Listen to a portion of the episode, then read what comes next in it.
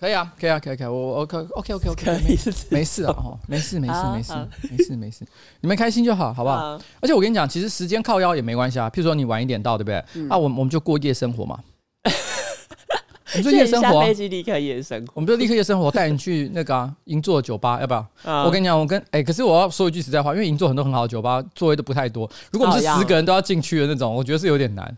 他们不是夜店啊，包场包场，就是因为银座很多酒吧哈，人真的是蛮多的。我跟我老婆因为只有两个人的时候很好塞，哎，可是因为哈银座的酒吧有一个很有趣的点，他们常常是一栋楼，譬如说一栋楼可能十层楼好了，嗯。一楼没有，通常都是二三四五六全部都是酒吧，嗯，每一次一层楼一间，可能譬如说五六七八是正常的，就是就是就是一般普通酒吧，嗯。但三四是那种有小姐的。啊，所以你有时候我我记得我那时候就去了一间我觉得蛮不错的酒吧，喝完酒之后下楼就看到穿着礼服然后很性感的女生这样鱼贯走进来，要一起离开，我心里想说哇好赞哦、他们先去 pre drink，可惜那时候我老婆在我旁边，不然的话好可惜。不然的话哈我跟你讲哇这当场直接就你知道你知道日文搭讪叫什么吗？叫什么？叫 nampa。男怕， N I N A N P A，好，大概像这样讲。Nampa，我要就可以来 Nampa。是老婆不在，你也不能男怕。呃，我想想看要怎么讲。呃，日文的搭讪的话，你可以讲这句：一绪に游ぼう，伊修尼亚 sobo 要不要一起出去玩？然后还有啊啊呃モモテル行きましょう，哎，是吧？可以，可以，可以，可以。可是这有点太快了，好，这太快我觉得应该先讲你现在的状态。啊！仆の亲亲は立てる， 什么亲亲是鸡鸡吗？对然后呢？就是我的鸡鸡已经翘起来了，这是我有特别去问的。北七哦。仆の亲亲は立てる。嗯好了，OK，好，我们今天准备开始录了哈。啊，怎么办？我们声音有没有怪怪的？我不知道，我今天早上是真的有一点刚起床，有点哑哑的真的。我还假我还特地吃了喉糖，我也是啊，我才刚吃两颗喉糖，因为我真的觉得我声音怪怪哎，的。我也觉得我喉咙怪怪。 操！一定是他妈大可爱。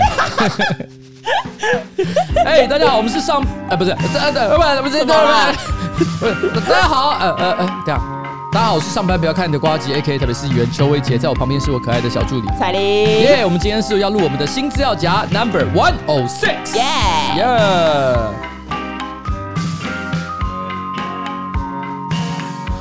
呃，你的标题我可以念出来吗？可以可怕。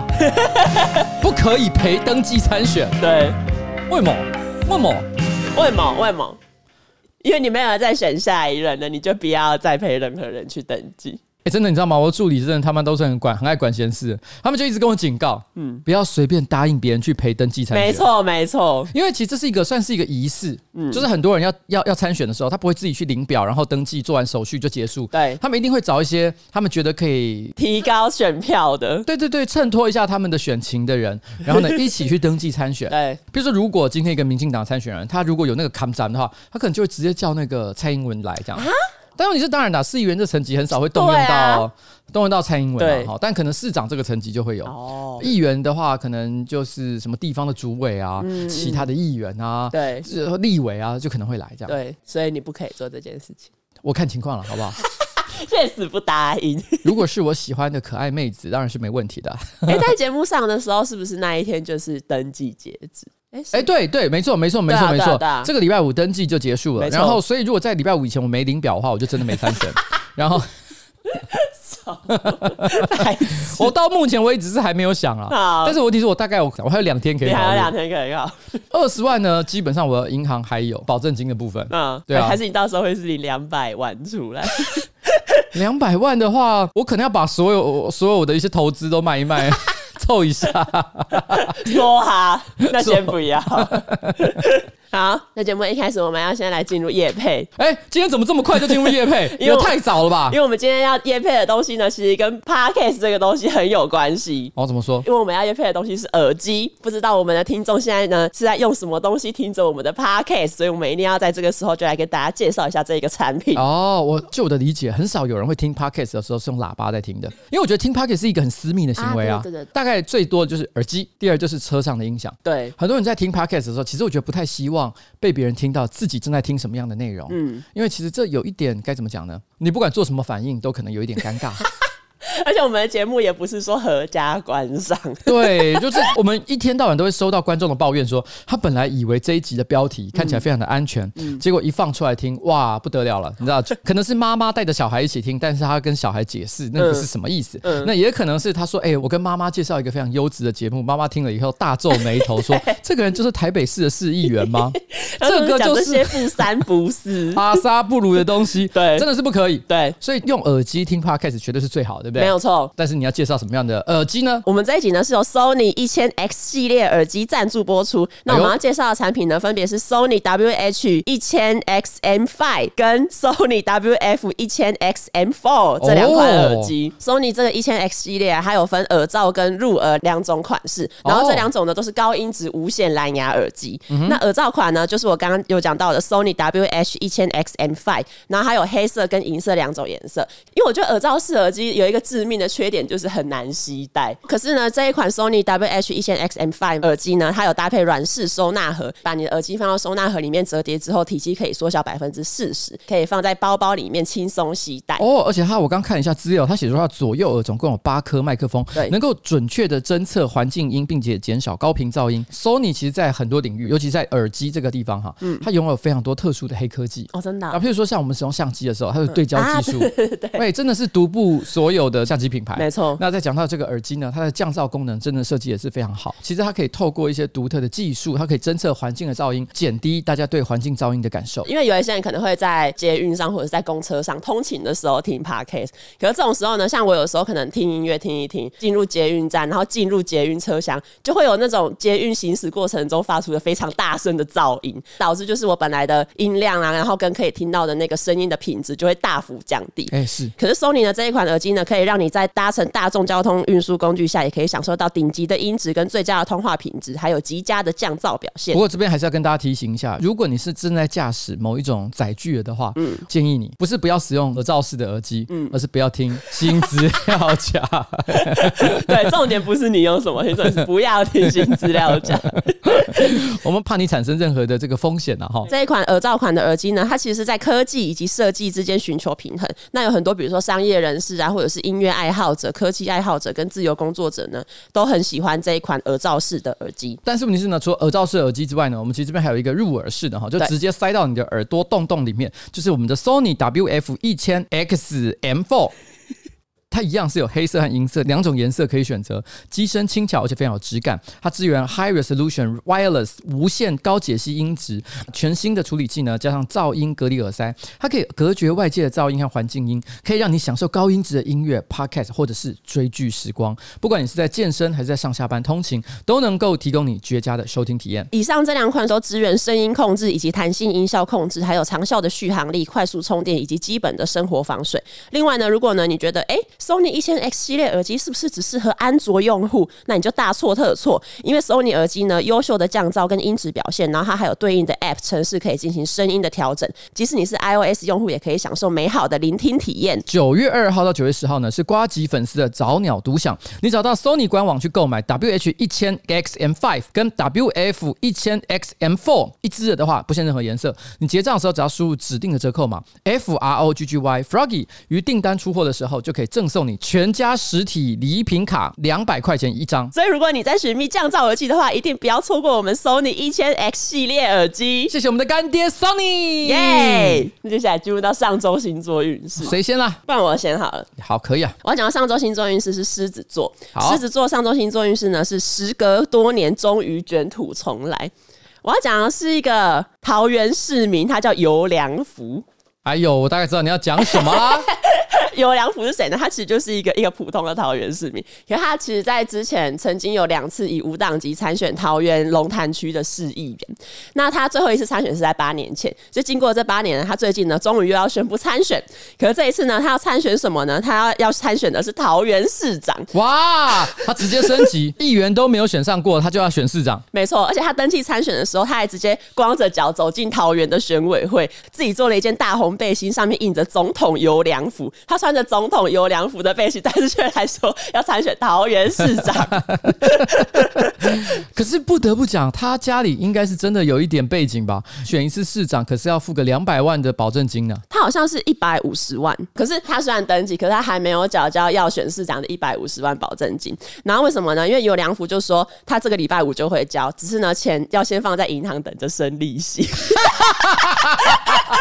怎 么办？这个人是不是说哈？有点为尤良福先生感到担忧。如果他不是有什么特别的，本来家里就有一些财富的话，对啊，他这八年他可能每年都固定存个也许二十五万，在那边呢努力的节省出了像这样一笔钱两百万，对，他直接丢到水里面去。游梁福，我记得他其实有一个非常有名的名言，什么我走在路上看到可爱的妹妹就要跟她做爱。对 对，就是为什么游梁福这一次出来选会特地被新闻报道，就是因为他之前在参选那个市议员的时候，他有在电视的证件发表会上面，他除了讲他想要跟妹妹爱爱之外，他还说自己老婆长相不好看。然后他的他的原句就是说：“主耶稣，我很诚实的告诉你，我太太不漂亮，可是我娶了她，我就要照顾她，所以我的证件呢有一个就是我立志要做好爸爸。我从政之后呢，应该会有很多诱惑。因为路上呢，到处都有很漂亮的美眉，我都想跟她爱爱。然后那时候太诚实了，真的太诚实。然后反正网友呢就封他为是史上最诚实的候选人。我觉得他讲说我在走在路上看到美眉都想爱爱，不算是坏人，因为所有的男人都有可能有这样的想法。啊，你看到可爱的女生，你就会那个日文怎么讲？呃，ボボクの亲亲は立てる。 就是有可能嘛，对不对？对，所以就是会有点开心啊。那因为他也没做，他也只是诚实的讲说他会有这个想法，嗯，所以我觉得这边都还算蛮合理的，嗯，哦，只是让大家有点尴尬而已。就是哎、欸，我没有要你听你讲这件事情，啊、但但幸好他不是对着一个人讲，嗯，他是对一个全称，而且没有特定指向任何人的方式去讲这件事情，所以我觉得这有点像咒，你知道吗？啊、你看电影咒，就是当这个诅咒传播到够多人身上的时候，嗯，你就不会感觉到它的存在啊。像桃园可能也有个几十万的女性共同承担这一个优良福的诅咒。哦，你就会觉得就几乎没有这样，这就像是顶多像是一个小蚊子在你的皮肤上蛰了一下，心里可能哎呦，游梁福看到我想跟我做爱，但是问题是他糟糕的事情是，他讲说他老婆很丑，对啊，只有针对一个人，他老婆接纳了全部的恶意，而且他除了这个之外，他好像之前还有讲过什么哦，我的助理就是我老婆，可是她长得不漂亮，你们应该不会想要跟她爱爱，就你干嘛要这样讲自己老婆？你真的很莫名哎，但我很好奇他。到底有没有跟他老婆爱爱？因为如果有的话，就表示他根本口是心非嘛。对，他一边那么讲说，哦，他好丑，我不想跟他爱爱，回家还是疯狂做爱。但这样就不能叫史上最诚实的候选人。你他妈还是骗人，也是骗子。你就是想做爱。然后反正呢，有梁府呢就说，其实他老婆一直都劝他不要从政，可是他觉得还是要从政，然后为民服务。这一次呢，出来登基，他就说他觉得越乱的时候贡献会越大，希望自己可以为台湾拨乱反正。如果这次没有选上呢，他两年后要再出来选总统。这些保证金啊，嗯，如果你没有拿到一些最低门槛的票数的话，是拿不回来，是拿不回来的。所以我们可以感谢尤良福对台湾税收财政做出了很大的贡献。没错，我相信呢，桃园市明年会把这个一百五十万，然后做非常好的用途。可能有一些什么地下卫生管道，或者是一座小公园，嗯，梁福公园，这名字听起来也是蛮吉利的，啊、对不对？啊、对对对，梁福公园下面还要附加一个题字：梁福想和你做爱。好可怕，这样女生不敢踏进那一座公园，爱爱公园，我觉得四处都有奇怪的阿伯。好，感谢这一位桃园市民游梁福。好，嗯，来，我想想看我要讲什么，因为我有两个可以讲，一个是金牛座，嗯，另外一个是摩羯座，你觉得要讲哪一个？一个是我，一个是吴东业。三小，不然写摩羯座好了。好，你摩羯座，你的上周星座运势就是功高震主。功高，来发生了什么事？你跟不知道的听众讲一下。我觉得我不应该我来讲，来，我们请当事人过来讲一声好了。我们请摩羯座，你是要从头讲还是从影片讲？反正好，不然我帮他讲好了。他讲话这么慢，我真的会，我真的会疯掉。简单来说呢。就是他有一天半夜突然发了一支影片，嗯、就是他在搭某某种共享运具来上班的路上哦，因为他是轿车的嘛。嗯。但问题是这时候呢，这个发生了行车上的纠纷，在另外一台车上的人，他是一台开着蛋糕车的人，他非常的愤怒，直接逆向行驶，然后冲过来拦住他们的车辆，对着他们拍窗破口大骂。他那个时候看着在后面拿着手机拍摄的东叶，也直接对他破口大骂。对。那东叶是觉得说，干我什么屁事啊？啊他觉得说我不过就是轿车的这个乘客而已。对，又不是我开车，我没有开车啊。在那边发什么脾气？于是跟他破口大骂起来。这时候东叶有点像浩克一样，他直接变身，他就直接怒骂了那一个蛋糕车，讲话语速非常快，吓坏了所有在新资料夹上面认识东叶的这一群观众。没错，对，如果你还没看过这支影片的话，可以立刻寻找吴东叶的脸书账号。嗯，因为当时我打开车窗，我是想要跟他说，可不可以？让我们先下车去叫别的车，你们自己去处理，因为也不关我们的事。而且我第一句话就是跟他说：“呃，不好意思。”然后他就开始骂我了，所以我也是觉得莫名其妙。那你那时候为什么要拿手机录影？呃，那是因为我们的生活就是有有趣的事情，就是要录下来的。而且另外一个原因是因为我们有点怕他会做出一些攻击的行为，所以我们就是录影是为了要。自保，虽然录影这个行为本身也有很高的几率会更加激怒对方，对，但是问题是至少我保全了证据。没错，有一些看到你影片的人呢，他们说不了解来龙去脉，因为毕竟不是行车记录器，所以到底发生了什么状况，没有人了解。你可以稍微说明一下当时是怎么样吗？但我也想讲一下，因为我这支影片只是想要让大家知道，哦，今天上班遇到好笑的事情。所以那时候我把当事人跟他的工作地都打码了，就是因为我没有要批判这件事绝对的对错是什么，因为我觉得在道路上有很多时候谁需要礼让谁都是两边驾驶自己的主观意识而已。哎呦，他讲的非常的中肯。来，我们看一下今天冬夜的我是混蛋吗？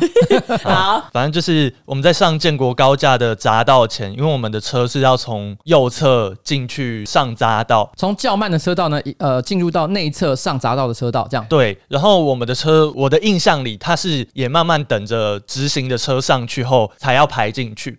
但是我们司机判断后面的蛋糕货车应该会等我们上去之后才上来，但是蛋糕车反而加速从我们旁边冲过。然后那时候，因为我们已经在匝道的一半上面，其实那时候东一有特别跟我提到他的感觉了哈。蛋糕车其实和他们所搭的计程车之间是还有一段距离的。当然，这段距离到底是不是一个充足的刹车距离，其实因为不是驾驶，我没有办法判断了。对。但是至少那个距离感觉上好像是一般人可能会稍微礼让一下的距离。没错，没错。就在那个时候呢，他们所搭的这个计程车要上交流道的那个时。候，东叶发现对方好像完全没有减速，对对，所以我就立刻跟司机说停一下，停一下，然后他就冲过去了。嗯，也就是说，如果你那个司机没有受到东叶的阻拦，说，哎、欸，你等一下，你等一下的时候，嗯、可能就会撞，可能会直接撞，而且是拦腰撞上。对，对，所以我们的司机也是感到有一点生气，就是觉得他这样是危险的货车驾驶，嗯，所以他就。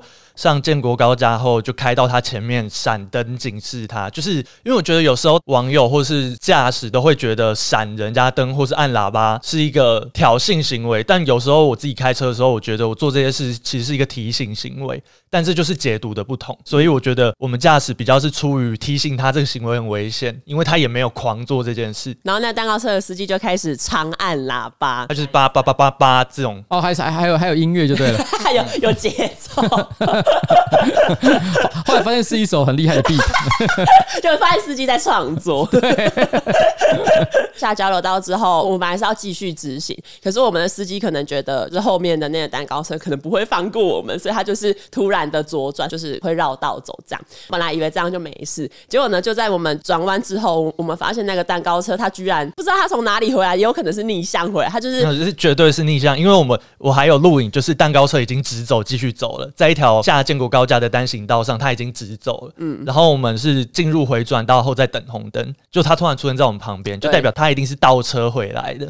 那里面其实他讲了一个蛮关键字，说：“哎、欸，我是蛋糕车、欸，哎，我没办法急刹的。嗯”对，我我觉得这句话其实意思蛮有趣的，因为我没有开过蛋糕车，我不了解，但是我猜测，嗯，他应该是因为他所承载的货物。不适合急刹，对，就跟藤原豆腐店一样。对，可能他一急刹，今天晚上就有几十个小孩吃不到自己的生日蛋糕了。所以其实他可能是一个很有责任感的司机啊。对。不过，但但是呢，我觉得该怎么讲呢？文明驾驶哈，就是互相体谅嘛，对，啊、对不对？他最后逆向，然后呢拦住你们的车子，然后敲车窗，这个行为已经完全是一个非常不文明的情况。没错。对，所以这也是为什么你们会有那支影片的原因。那也许可能你们的那个乘坐计程车司机，他本身也有一些责任，他必须自己要反省。但是你是这件事情都跟你们。两位其实没有任何的关系，但是我我我后来回家很认真的想了一下，你有看过 Joker 吗？就是、就是说他可能过了一个很糟糕的一整个早上，啊、累积起来让他爆发这样。对，然后突然之间呢，他发现他也许有蛋糕，可能你知道吗？会摔坏。嗯。然后呢，他可能回去会被扣薪水。同一时间呢，因为他又不能失去这一份工作，原因是因为他有一个生病的妈妈。众多的事情，虽使得他心情非常的烦闷。嗯。在那一个瞬间，如果他看到了你们这一支影片，他就会把自己。的脸给涂白，在一个阶梯上面跳舞。什么啦？也太忙碌。这就是蛋糕车 Joker 的由来。对，蛋糕车 Joker 的由来。因为我发现有一些网友已经肉搜了一些公司之类的，所以希望网友也不要特别去。可能他的公司那边留言，我们只是希望他以后好好开车，然后也希望两个司机之后的人生都过得顺利顺遂，没有希望谁家破人亡。对对，这就是为什么要提到这件事情。那一天晚上你们放的那支影片，然后其实你上了第可能二三十分钟我就看到了。当然，这影片我我就觉得是蛮有趣的啦。可是因为毕竟东野从来没有把他的个人的脸书账号当做是一个公开的平台去经营它，所以他发了大概第一个小时的时候，我记得才差不多八九千的观看，也没有到说真的非常多人注意到这件。可是我当时哈心里想说，哎呀，东烨这东西哈，因为它还有剪接，还有上音乐，嗯，我觉得都做到这个地步了。当然也是希望可以分享给很多人看，因为我也觉得蛮有趣的，所以我就按了分享。我分享之后，演算法机器整个动起来，就平常没在动，现在突然工作，对，突然之 间野火燎原了，突然一瞬间就开始，哎呦，这个每十分钟就一万一万的在那边嘣嘣嘣嘣嘣一直这样跑上去啊，就引起很多人的观看。所以第二天早上我在开会的时候，你知道吗？我在台北市议会，我他妈在开一个很认真的会的时候，我不停的接到手机的电话，说，呃，喂，请问一下是邱议员吗？我可以跟你取得这个影片的授权吗？这影片不是我的。对啊，然后很好欸，他说：“请问，那这个我要跟谁拿呢？你看到上面其实就有一个作者，那个人名叫吴东烨，他是我的助理，你可以去跟他要。对啊，然后就是，他就说，那你可以帮我打电话给他，跟他问一下吗？我心想说，我是我助理的助理吗？我我觉得这太莫名了，因为你明明就知道要怎么找到这个人，但是你就硬要打电话给他的老板。不，我跟你讲，我不是要耍大牌，你知道吗？嗯，假设今天是有一个什么公益团体，一个很很非常重要的理由，他一定要找到吴东烨，我一定愿意为大家服务。可是你这件事情，我觉得第一个，我觉得没什么太大的公益性。对啊，他根本没有什么新闻价值，所以大家为什么要报道？每天都有几百个、几千个行车记录器纠纷影片，然后这个也没有特别严重的冲突啊。对啊，然后后来还有人跟我抱怨说：“哎，我传讯息给他，可是他还没有回我。”你就传讯息，然后他都没有打算回你啊？那他可能就是不想回你，他就是没有要回。对，你就不要再问了，对啊，好不好？我知道这这些媒体同业哈，大家工作也都很很忙碌，很需要各式各样的素材。对，可是我真的觉得真的是取之有道了哈。啊，有些时候有些人就是真的不想给，不想给的原因不是因为不喜欢跟你们这些媒体打交道，是因为我们真的也没有想要把这个内容上纲到来，我们到媒体公审。对啊，是，这也是为什么？你看，他不只是人打码哦，连车子都打码。没错，没错。所以虽然有些人对那台车子来自于哪一家公司是有些猜测的，但是问题是呢，我们没有要讨论。对啊，这不重要，就是是哪间公司跟驾驶员是谁，真的都不不是重点。那至于为什么说功高震主，就是因为在这过程当中哈，真的是给我惹太多麻烦了。可以跟大家分享一下，因为我在那个影片里面偷偷置入我卖团体的资讯，然后。这两天大概快五十万的观看，帮我卖出了六件团体。哎、欸，这个转换率极烂呢，超烂。你看那些看这个影片的人，你知道吗？他们就只是一些免费仔啊。我冒着生命危险拍下这段影片，就是希望他们掏出钱买我的团体，结果没有人这么做。但如果你要卖团体，你应该要操弄一些仇恨情绪。就如果你也想要谴责这个司机，那你就要跟我买一。然后收入的百分之十，我拿来捐给坐轮椅的狗。不过你这个应该是要什么百分之十的收入捐给车祸受伤的什么呃 Uber 司机之类的，然后或者送给没有蛋糕吃的小朋友。你想让这些小朋友在生日的时候蛋糕都烂掉吗？或者是我应该要去警告蛋糕店，不跟我合作，我就要把那个马赛克去掉，然后合作的内容就是买蛋糕送衣服，所以他们要把我的衣服全都买光，然后这样送别人生日蛋糕的时候还附赠礼物。你只要买我们的蛋糕，就送一件普通队长的 T 恤。大家想说谁啊？不是，我只是来买蛋糕，我没有要什么 T 恤，可以当睡衣啦。那你这个想法可以留着，等下次你再遇到蛋糕车事件，你就可以如法炮制。好了，就这样哈，这一段也是讲够长了。对，好了，上周星座运势到此告一段落。本来我还想讲金牛座的，不就算了啊？好，但金牛座不是你啊，不然谁？那翁立友啊。翁立友怎么了？就 S two O 啊。我本来只是想讲这个，但我觉得这个就算了。好，接下来呢，因为我们上个礼拜呢，不是要讲到大学的新生家长座谈会嘛，就有一位他真的就是在大学工作的人传了一段他的感想给我们。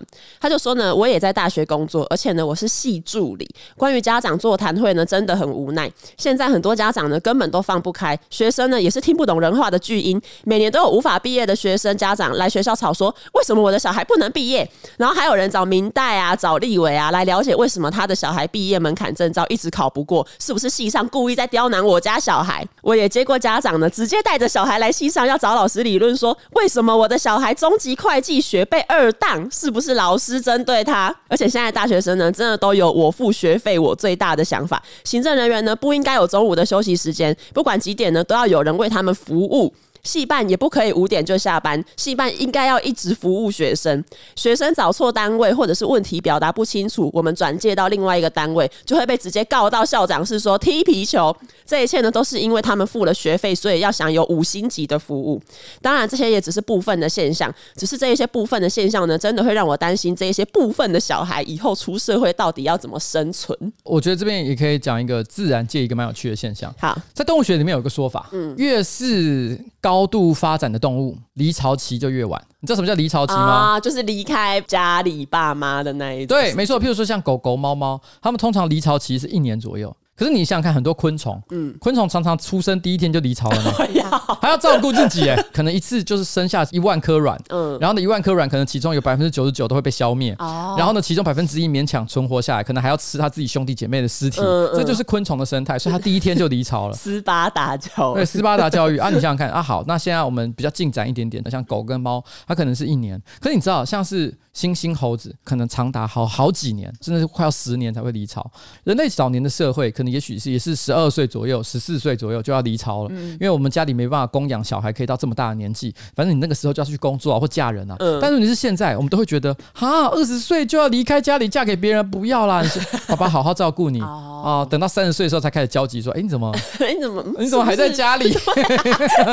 因为离巢期晚，我觉得算是一个，只要文明越高度发展，你可能就越自然的一个现象。Okay. 所以我们可以说，虽然的确这些小孩哈让人觉得前途堪虑，可是我觉得这个现象，你从一个大的社会的角度来看，也许也是一个必然的现象啦。嗯、那我们只希望哈，大家有一天面对不得不的离巢的时候，都会有一个正确的体认，就是你终究要面对社会的现实。前面那一切都是都是儿童乐园，真的？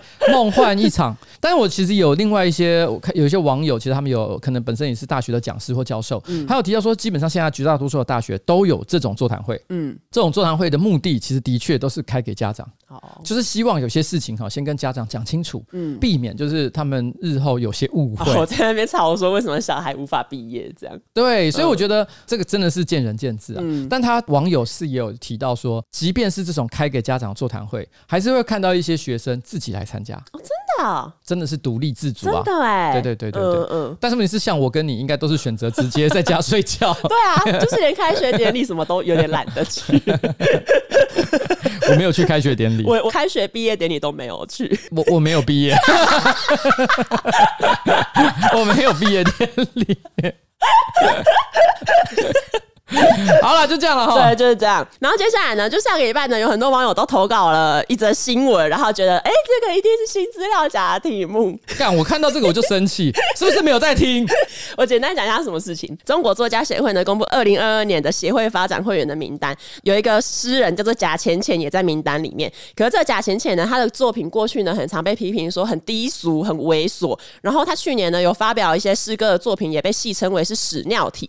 那这一次入选呢，很多人都觉得他是靠爸，因为贾浅浅的爸爸呢，其实是中国知名的作家，然后也是贾平凹，他之前也是这个作家协会的副主席，然后很多人都觉得贾浅浅就是明明诗歌就写的超烂，为什么可以被选为会员？是不是就是因为他爸的关系？哎、欸，是，嗯。至于呢，贾浅浅去年发表的诗歌到底是长怎样呢？虽然说我们之前已经讲过了，不过我觉得大概还是再重新复习一下。对，我们在 EP 二十六的时候就已经讲过贾浅浅我的看法了，没错。但是问题是，好，没关系，既然大家想听，我就他妈再讲一次，好，好不好？他有一首诗歌呢，叫做《雪天》，然后里面呢有三句诗词是这样：我们一起去尿尿，你尿了一条线，我尿了一个坑，就这样，就这样，对，就这样。OK。然后另外一首歌叫《朗朗》，轻轻喊妹妹在我床上拉屎呢，等我们跑去，朗朗已经镇定自若的手捏一块屎从床上下来了，那个样子像一个归来的王。哎、欸，可是我这时候就有解释过一件事情，嗯。既然叫做诗歌，它本来就有很多创作的方式。对虽然大家觉得它好像描写的是一个非常寻常的情境，可是我认为它是有一点点韵味的。嗯，譬如说，你看到他说，朗朗已经镇定自若的手捏一块屎从床上下来了，嗯、那样子像一个归来的王。你不觉得这个画面非常的清晰吗？他是在讲一个小孩子手上拿一块屎这件事情，可是他他对他的形容叫做那样子像一个归来的王。嗯、那一瞬间，你的脑海中立刻浮现清晰的想象，对，那就是这首诗写得好的地方。哦，他其实使用的文学技巧呢，我认为是有那个水准在的。嗯，那其实台湾有另外一个诗人叫做严洪雅，嗯、他也是之前国立艺术学院的戏剧系的主任，系主任。我前几天看到他就有贴这个诗，他本身是个诗人哦。如如果在读台湾诗的，可能就有听过他。他就说，其实他觉得他的诗写的也是有味道的，不是屎尿的味道，是真的有味道的味道。文学技巧。对，所以我，我我觉得这个东西真的是见仁见智，除非真的有什么强烈的创作上的缺漏，不然的是有时候哈，你觉得一个作品不好，很可能只是你主观的感受啊。我只能说，大家是不是想听我取笑贾浅浅？没有，我不会取笑贾浅浅，我觉得他还好。好，其实中国有另外一个诗歌新诗的题材啊，叫梨花体。嗯，然后梨花什么意思？梨花其实是丽华的谐音。丽华又是谁呢？她是一个中国女诗人，叫赵丽华。那这个赵丽华呢，她其实曾经担任过鲁迅文学奖。诗歌的评审。那二零零六年呢，赵丽华因为一组自己在二零零二年写的实验诗被网友翻出来，然后被网友恶搞嘲笑。嘿嘿。那赵丽华写的那一组诗呢，这边有三首分享给大家。好，第一首的标题叫《傻瓜灯》，我坚决不能容忍。然后内容是我坚决不能容忍那些在公共场所的卫生间大便后不冲刷便池的人。对，就也是在写屎尿，然后他就是感觉好像只是把呃平常的一两句话拆成很多段这样，而且他的断句方式非常的微妙。对，但不管了，因为这种断句的意思是在创造诗歌的节奏感。对对对对，所以其实这也算是他在展现他文学技巧的部分。至于这首诗呢，到底有没有这个价值呢？这一首我觉得还不能够让我去判断。好，但是于是我觉得下一个例子其实蛮好。好，下一首诗的名字叫做《一个人来到田纳西》，内容是。毫无疑问，我做的馅饼是全天下最好吃的。OK，这首诗结束了。结束。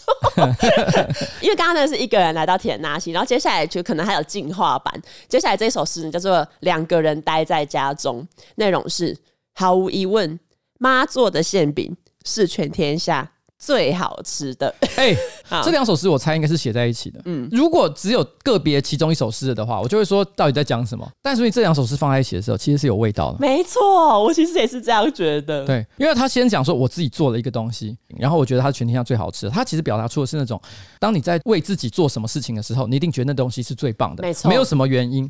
但是问题是呢，妈妈也做了馅饼。嗯，在那个时候你的心里面，因为它是妈妈做的，你又觉得它才是最好的。对对对对对。其实这件事情它有一个韵味在，对啊，而且是有一些情感在里面。所以我觉得，虽然大家可能会觉得说啊，这不是废话，你要写这种废话也其实没有那么容易。嗯，而且我觉得最重要哈，读诗集是一个蛮有趣的体验。嗯，你当然把一本诗集这样子随性的翻了几页，通常你不会只看一首，对，你可能就是连续看个几页，但是你也不一定会一次把一整本看完。就是你当你可能在下午，然后你你你突然间有一点时间，然后你随手翻一下这个诗集，你因为某些文字产生了某些小小的涟漪或感动的时候，那个就是读诗有趣的地方。对，你就会觉得你跟这个诗产生连结。所以，当你很强求说：“哎、欸，我不对啊，他要文以载道，好像要传达一个什么很独特的意思。”嗯，然后呢，让你感受到什么国家兴亡的责任。像我们看余光中以前的，哦，因为 因为现在很多人想到诗，就想到像余光中这些比较老派的，对，他们可能就写一些哦，长江水啊，黄河啊，啊我的乡愁啊，呃、是我的母亲啊，什么翠玉白菜，对，就这种东西。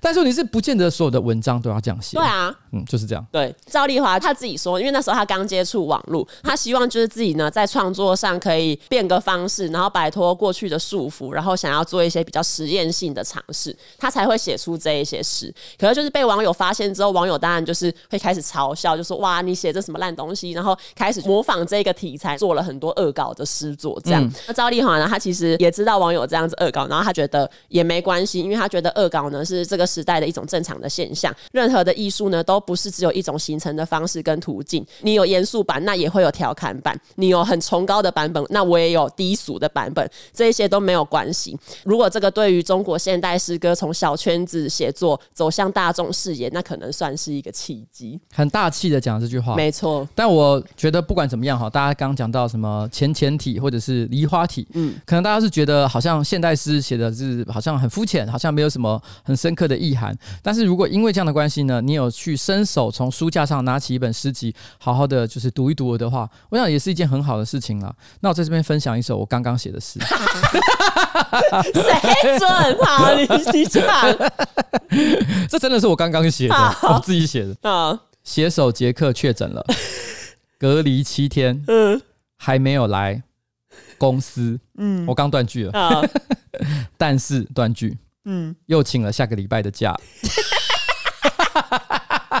他 要干嘛啦？我跟你讲，他他很好笑，他他其实已经七天，至少七天没有来上班我也觉得他没有在关心我，我现在到底发生了什么事情。嗯、我都觉得说，干杰克你还好吗？嗯。结果他昨天终于在我们公司的群组内发了讯息了。时隔七天，第一个发的讯息是。下礼拜一我要去看牙齿，所以我想请假两个小时。嗯、下礼拜四，因为我想提早回高雄，所以我要请申请早退。然后我心想说，哇，七天没来，第一个发给我的讯息居然是下个礼拜要请假，真的。所以，所以我就写了，写手杰克确诊了，隔离七天还没有来公司，但是又请了下礼拜的假。怎么样？我的我的我这个我这个有符合格律吗？嗯，可以。然后，然后下个礼拜就要写说，杰克这周。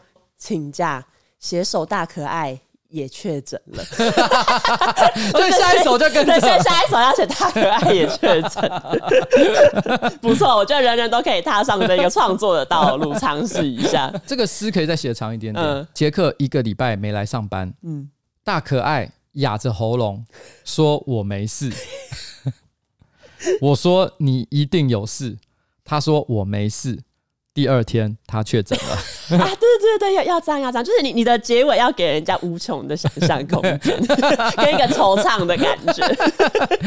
哎，因为我昨天遇到大可爱的时候，我整个笑死。就是我一走进来，他要跟我打招呼，他就说：“哇姐。”那声音，我想说：“哎，大可爱你怎样？”嗯，我没事啊。我说：“你有事？你声音是哑的。”对啊，我觉得还好。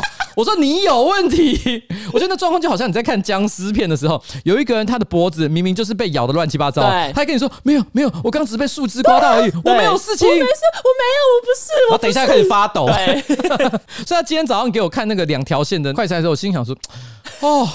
我昨天就讲了，对啊，啊，你喉咙都已经哑了，你就不要来上班。虽然我跟你讲，我我没有觉得确诊是什么洪水猛兽，对，可是我我也不是那种一个人生病了，我还会逼他来上班的惯老板，对。好不好？嗯，好，就这样。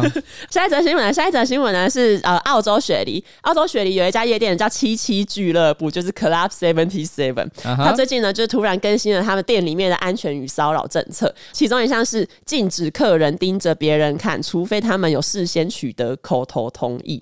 然后，其实我觉得这个好好笑，我也觉得这好荒谬。比如说，假设你今天穿着一件低胸的礼服，我跟你讲话，我知道礼貌上要看着你的脸，可是因为那个乳沟实在太吸引人了，嗯、就是我觉得所有的男生都会，就不小心眼睛就飘。下去看了一下，对，可是我们马上会把它拉回来。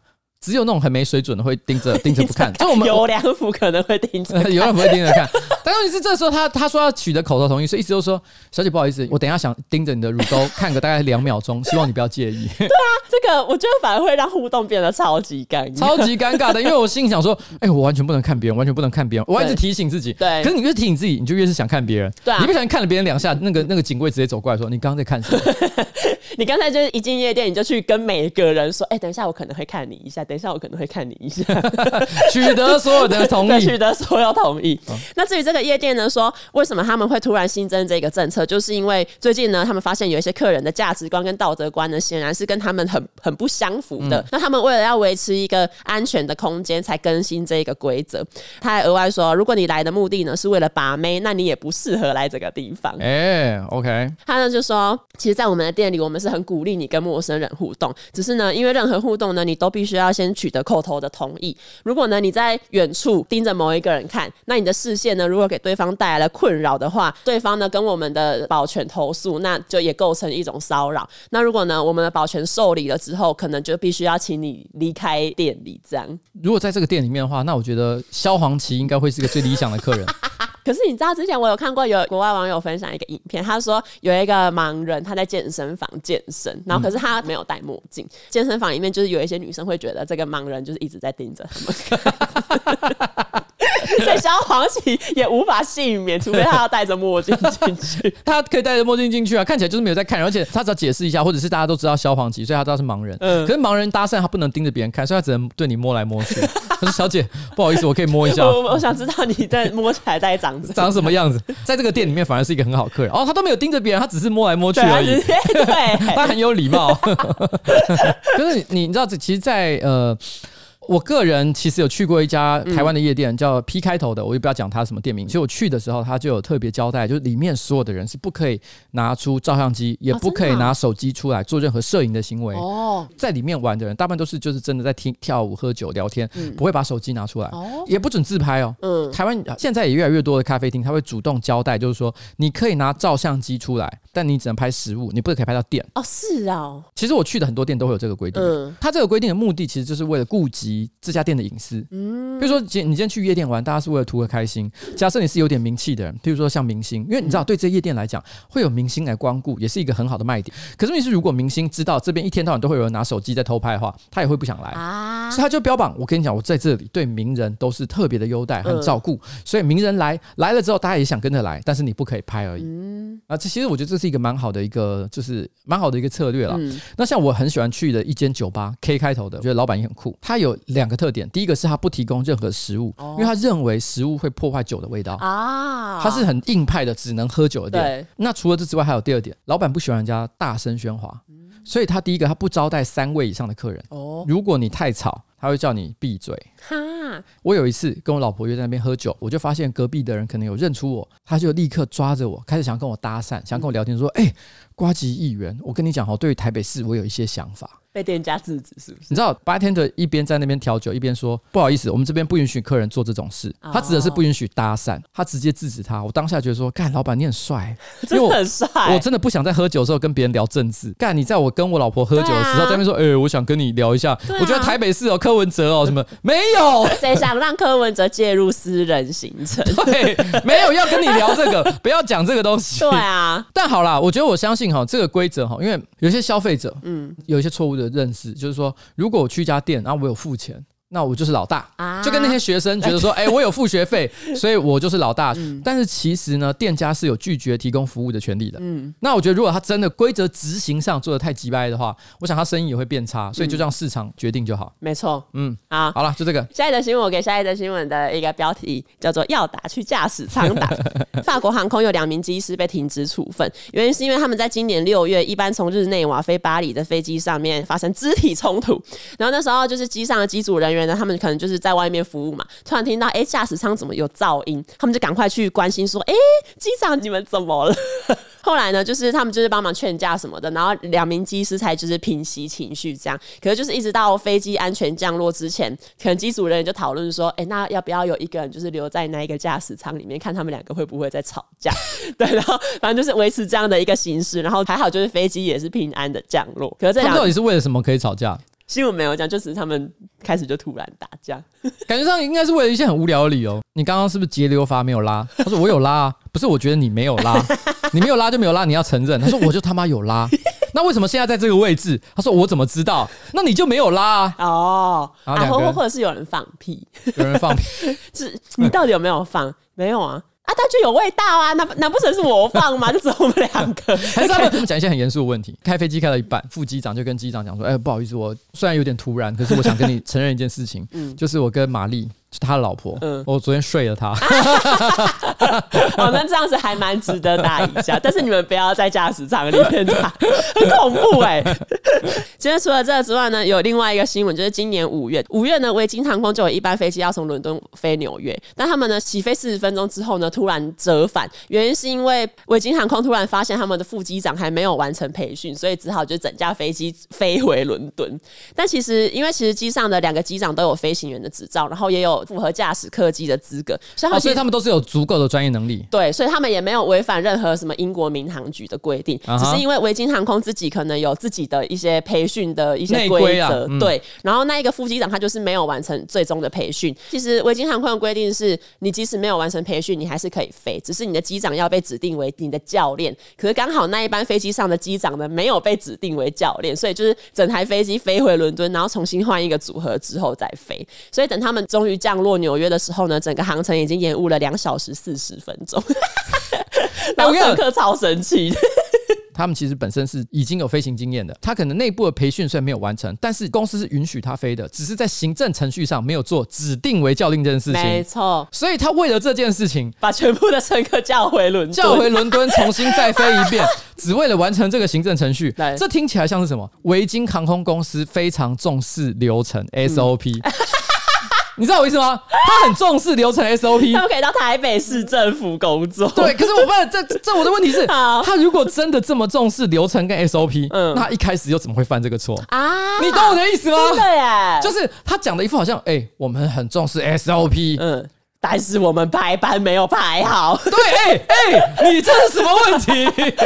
那问题出在哪？想知道，想请维京航空回应。但但是你刚刚说的很好，其实台北市政府也蛮多这种状况，就是一天到晚讲 SOP，啊，干就没有照 SOP 做啊，就啊，算了，怎么突然间讲政治了？我就就想问一个问题，讲这么多废话，难道维京航空公司是廖老大吗？廖老大饮料店，卖 SOP 都没有在顾，对啊，欸、还讲那么多废话，还开直播在那边说。自己的错，烂死了。另外，我想讲一个无聊的东西，就是我在查这些飞机的新闻的时候，我有查到一个，就你知道，如果有人在飞机上死掉，要怎么处理吗？呃，打开舱门把他丢出去。哎、欸，我一开始也是这样想，没有啦，不可能。我先想一下合理的好不好？好，你想一下，有人死掉的话，因为我们放在位置上，应该是蛮吓人的，应该不行。嗯那不然要放在哪里？驾驶舱？我觉得应该也不对，这样，因为我觉得驾驶舱位置也没有很大，放一个那个东西很定得。对啊，应该是拿一块布包起来，然后放在一间厕所暂停使用。我来公布答案，这个答案呢是来自欧洲的一个很大间的廉价航空叫 Ryanair 的回复。嗯，他们说呢，如果有乘客不幸在飞机上过世，他们会把它当然是用毯子包起来，欸、然后把它放到一整排都没有人坐的座位，或者是商务舱。等一下，这句话最好笑的地方是死后居然可以升等，死后免费升等。哎、欸，这个航空公司的福利要讲出来吧？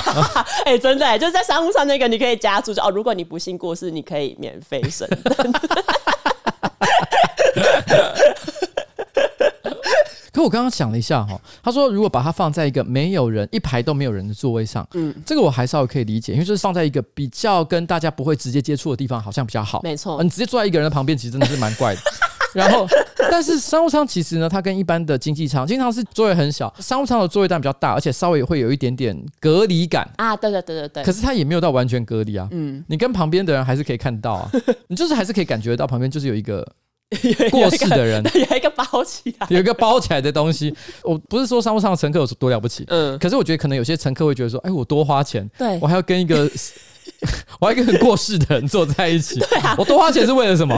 他就觉得我买的是商务舱还是太平间？就可能会有一些乘客有点微生气，这样。好了，但这个是不得已的做法了，啊、因为毕竟是在飞机上，不知道把人家放哪里？难道是真的丢下去吗？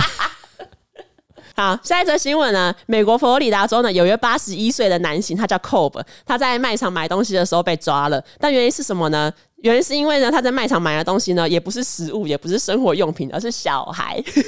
然后这个事情呢，要回溯到二零一八年，也就是四年前。四年前的这个 Cobb 呢，他在一家沃尔玛超市里面接近一位妈妈跟她的八岁的女儿。他接近之后呢，他就先问那一个妈妈说：“哎、欸，你结婚了吗？”欸、然后妈妈可能就会说：“哦，对。”之后呢，他就是转向小孩，然后就问妈妈说：“哎、欸，那你愿不愿意以十十万块的美金卖掉你的小孩？”妈妈说：“不要。”Cobb 了之后就接着问说：“那？”还是十五万，妈妈一直说我没有要卖小孩，然后 Cobb 还继续问说，那二十万美金，然后这妈妈就她就觉得不对，她就立刻带着她的小孩要离开，可是这个 Cobb 呢，他就直接抓住那一个八岁的小女孩哦，摸她的脚，还亲吻那一个小女孩的手，欸，八岁的小女孩。已经是小学二年级，这个时候已经算是会有记忆了。对，所以有一个陌生人哈，在那边又亲又摸，我说真的，心理创伤应该是会有一些呢。这个妈妈后来后来有说，她的女儿回家之后有睡眠障碍，因为会时不时想到在超市有一个八十几岁的阿伯对他这样做。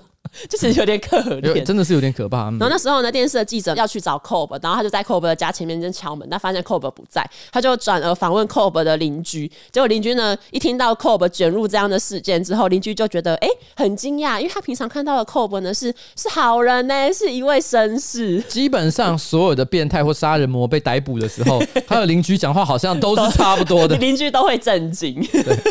反正就是中间其实 Kobe 还是有犯案几次，所以他之后就是有被判刑，可是就现在是在缓刑的期间。嗯，那就是上一周缓刑期间的 Kobe 呢，他就是又在一间超市里面，他就问一对父母说：“哎、欸，你们要不要以十万美金卖掉你们的小女孩？”然后因为可是 Kobe 因为他不是在缓刑期间嘛，他其实是有被命令说禁止再接近任何小孩。Kobe 呢不止接近小孩，然后又要买人家的小孩，所以在这个事件发生之后呢，就就是那个父母当然就直接报警，然后警察就直接把他送进监狱。他到底为什么觉得他可以在那边买小孩？我觉得是不是因为那些家长把那个小孩放在推车上，还以为他是从货架上拿下来的，他以为他说：“哎、欸，你这个哪里买？我也想。”对，因为如果那个小孩放在货架上，他可能反而还没兴趣。嗯，可是因为已经有人先把他从货架上拿下来，放在推车上，嗯，所以他心想说：“哇，有人买的一定很棒。”有些人会有这种心理啊，而且越多人买，就觉得哦，我一定要。怎么这么多人在沃尔玛买小孩？我我也想要一个。而且 Kobe 很奇怪，因为他二零一八年有买，然后二零二二年又买，但中间有通货膨胀，他都没有算，他价钱一样是十万块，他没有在随着经济趋势变动价钱。除了 c o b e 之外，他不是唯一一个在美国想要直接在超市买小孩的人。我觉得这才是令我最惊讶的一点。就今年的一月，美国德州有一个四十九岁的女性，她叫 Rebecca，她就走到一个妈妈的购物车前面，那那个推车前面，嗯、推车上面呢有两个小孩，然后 Rebecca 就指着其中一个，然后可能就看呐、啊，然后还评论了一下那一个小孩。之后呢，就转过去问妈妈说，能不能用二十五万美元带走其中一个？然后妈妈当然是拒绝嘛。可是 Rebecca 不放弃，她后来就说，啊，不然五十万就直接两倍这样。然后 然后还威胁说，如果你没有要卖的话，我就会直接带走你的小孩。哎、欸，这个 Rebecca 相对于这个 Kobe 呢，大方非常多。对，Kobe 只打算用十万美金买，相当于大概三百万台币左右。说真的啊，三百万台币，就算这个父母真的有打算要卖小孩，嗯，三百万也实在是太少了，好不好？哎、欸，你觉得三百万台币很少是吗？很少啊，我跟你说。台湾云林也有人在卖小孩啊，反正他就是有一对夫妻，他们结婚十二年，可是因为他们就家境都很清寒，但他们还是一直生小孩。然后他们有一次，他们就生到第三胎是儿子，可是因为真的就是经济压力太大，养不起。然后就有一个郭姓友人就说：“哎、欸，啊你们养不起哦，那还是还是你们要卖给我一个朋友，一个姓林的男生。”那个夫妻就好啊好啊，把儿子卖给那一个姓林的男生。你猜他们卖了多少钱？卖多少钱？五十万。那你知道这件事情荒谬的点是什么吗？那、啊、荒谬的点就是那个林奶奶买了这个儿子之后，他其实对那个儿子很好。然后，但是有一天他突然觉得啊，不行，他一个人太孤单了，应该要有人来陪他。他就回去找那一对夫妻问说：“我能不能预购你的下一胎？” 然后那夫妻听了当然就哦好啊好啊，还有签一个契约，但我不知道那个契约到底有没有合法。他是在买 iPhone 吗？对，或者是签了一个预售小孩的契约，然后等那个小孩生出来之后，他们就是一样是卖给那一个林姓男子。小孩不但可以买，还可以预购。他可能对这个品牌产生了就是呃认同度啊，品牌认同。对，这一家出的小孩都还不错，都还不错，这长得好看。对，我要预购他下一季的。最后一则新闻是最近在美国有一个词非常的流行，这个词叫做 “quiet quitting”，翻成中文就是无声的辞职。嗯，这个词一开始呢，它是从 TikTok 上面出来的，然后现在呢，在千禧年一代跟那年轻人 Gen Z 世代里面非常的红。它虽然说是无声辞职，可是它指的不是真的辞职，它是一种对忙碌工作文化的回应。也就是说，年轻人呢可能对工作失去了热忱，他们会照常的出现上班，也会把工作做完，可是他们只做最低限度的必要任务。就等于说，你可能交给他一些额外的事情，他完全不会去做。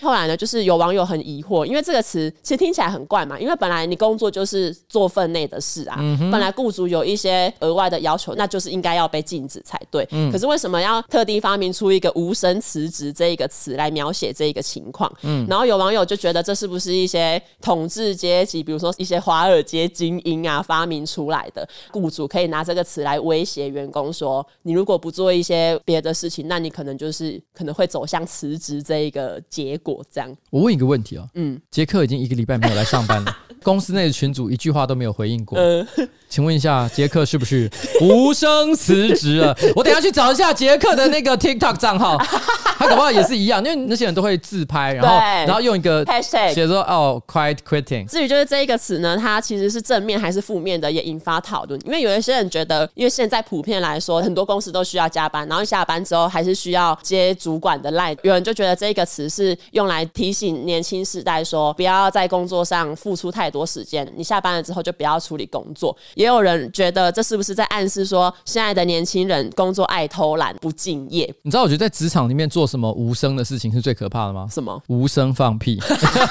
我觉得，我觉得这比无声辞职还要可怕。你说 quiet farting，quiet farting，无声的放屁通常是最臭的。对，这个才是最可怕的。但我跟你讲，无声辞职，我其实有一个很奇妙的问题，你知道，嗯、我觉得作为一个老板，我就是老板嘛，对不对？对我对于大家。愿意把自己分内事给做好，我是我是最欢迎的，嗯、因为事实上，其实很多的员工连自己分内的事情都做不好，嗯、所以如果有人说我要把自己分内的事情给做好，I I'm quite quitting，OK fine，最好全公司都给我无声辞职，哦，拜托，请大家无声辞职，皆大欢喜，皆大欢喜，好不好？这个词呢，因为我记得他好像是在美国从七月开始就有有出现这个词，然后很多人都在讨论，一阵子之后呢，又衍生出另外一个词叫做 quiet firing，就是无声开除，意思就是指说雇主呢，他不直接开除员工，可是他透过比如说不加薪、不给你升迁，然后增加你的工作量，然后或者是更极端的是完全也不给你事情做，他想要让员工自己辞职。这个根本不用发明新名词，因为这个在企业界已经大概执行了几十年以上的历史了，啊、一直都有人做这件事情啊。譬如说我们常讲日本的窗边族，对对对，这很常见。还有网友觉得有其他的指标也算是无声的开除，比如说老板不尊重员工啊，期望员工做不在工作范围内的事，反正这就是一个在美国引发雇主跟员工之间激烈的讨论的一个话题。现代社会，我觉得相信所有的老板，他在建立一个健康的职场环境的时候，一定要顾及劳基法的精神。不是说你你有遵守劳基法就好。譬如说劳基法的规定是一年至少给七天的年假嘛，但你会你会发现，其实现在除了比较传统的产业之外，绝大多数绝对不会只给七天这么少的。很多公司一开始就给十天，没错。然后呢，随着年资加到十四天以上，甚至可能还有很多更多的规定。我觉得还有很多的企业都是努力的在提高员工的福利，而且我们也会提倡很多观念，譬如说。假日不要用简讯去骚扰员工，不要讲一些工作上的事情，然后能让员工觉得觉得即便是下了班都还没有休息的感觉。其实像这些事情，其实对于大部分老板来讲，我们也是在学习当中，我们也希望不要去影响到这个劳工的权益。可是。我现在讲不是讲好坏，我觉得 quiet quitting 本身的精神，我大概可以理解。嗯、他想表达就是说，这个世世界还有更值得追求的事情。对，我不需要在工作上获得成就感或快乐，因为可能这个是做不到的，嗯、因为这个职场环境就是这么的恶劣，这么的不友善。嗯、上班我是为了糊一口饭吃，所以我做到我能做的，其他的我不做，那我就在生活当中的其他部分啊、呃、留给我自己，然后呢去追求自己的真正的快乐。嗯，我觉得这很好，这个 OK 啊，这想法本身没有什么太大问题。可是你这不得不说，我认为这最大的关键就是。我现在要讲的话呢，希望大家不要误解，就是大家过太好。哦，你知道为什么吗？嗯、你想想看哦，今天在二次世界大战后，这个世界满目疮痍。像比如说，你看那个北野武，他在写他二战刚过去的那个时代的时候，嗯、他常常会形容那个时代跟现在这个时代的差别是：二战刚过后，百废待举的那个日本，其实大家是充满热情的。哦、虽然穷，可是大家过的生活是很有热情，嗯、很有目标，每个人都想要为了改善自己跟改善家庭而去做最大的努力。嗯，所以他觉得那个时候的人比较有野心。其实我觉得用我的角度去形容，我会说大家比较饥渴。对于获得成就这件事情的饥渴程度比较高。我为了要获得成功，就算我的老板对我很坏，我还是会把他视之为是对我的磨练或者是挑战。然后我我想办法克服我的困境。很多人就是当年这样一路这样走过来。可是我觉得这个并不是说那个年代比较好。我要我要解释一下，重点是因为如果他不这么做，他就活不下去啊。可是我觉得现在这个年代，他的生存的困境其实是小非常多的。其实你只要愿意工作。你几乎都有办法活下去，嗯，就大部分都可以找到一些糊口的方法，嗯，所以也因此我好像不需要这么努力的活着，哦，这个生活挑战太低了，嗯，所以我可以说，哦，我要 quiet quitting 啊。你觉得在二次事件大案刚过后，或者是我的年轻时代好了？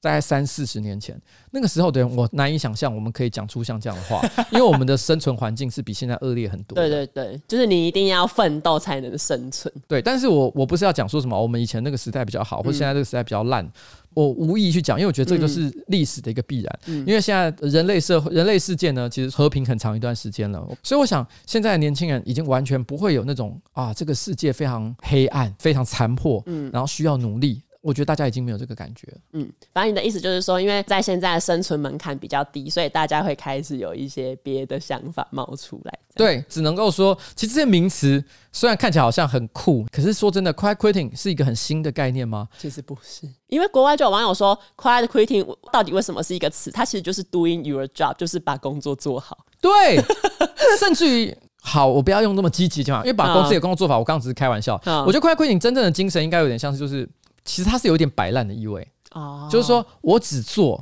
你叫我做的事，比如说你叫我擦桌子，好，我就擦桌子。可是你是通常来讲，我可能讲说擦桌子的意思是说，我觉得要要你把你的工作环境稍微整理一下。但是你说我就说好，你要我是不是？嗯。抹抹一下，抹完了之后，其实我我的环境脏乱依旧。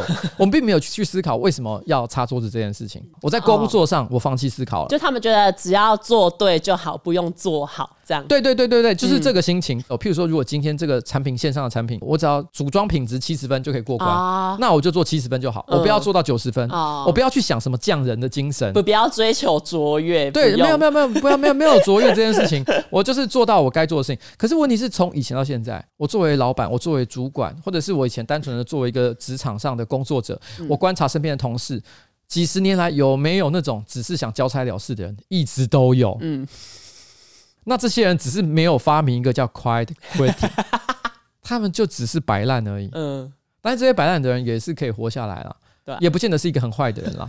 那只是大家生活上追求的事情不一样而已。没错，所以站在我的角度，我觉得这个会变成一种思潮。可以说是一种时代的现象，嗯，所以大家会对于一些理所当然的事情，想要发明一些新的说法，对，但它从来都不是一件特别的事。Quiet firing，哎，我刚要告诉你啊，很多企业都已经做这件事情做了几十年了，有什么好特别再说的呢？嗯，好，就是这样，好，好，今天的节目差不多到此告一个大段落，谢谢大家。你最后要念。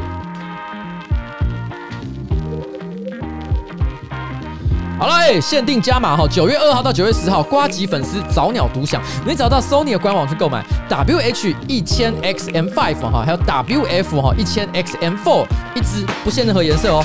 结账的时候再输入指定的折扣码 Froggy F R G G Y，在订单出货的时候就会直接赠送你全家实体，就会直接在订单出货的时候就会赠送你全家实体。在订单出货的时候，就会赠送你全家实体礼品卡两百块钱一张。没错，耶！有什么障碍？没有什么障碍。全家实体礼品卡。哦，哎，我今天是不是讲的东西都偏严肃啊？不会，骗骗骗骗。严严肃不代表。你每次都这样骗我？真的啦，真的啊，难难听的我们就会。好，谢谢。好，耶耶耶，拜拜。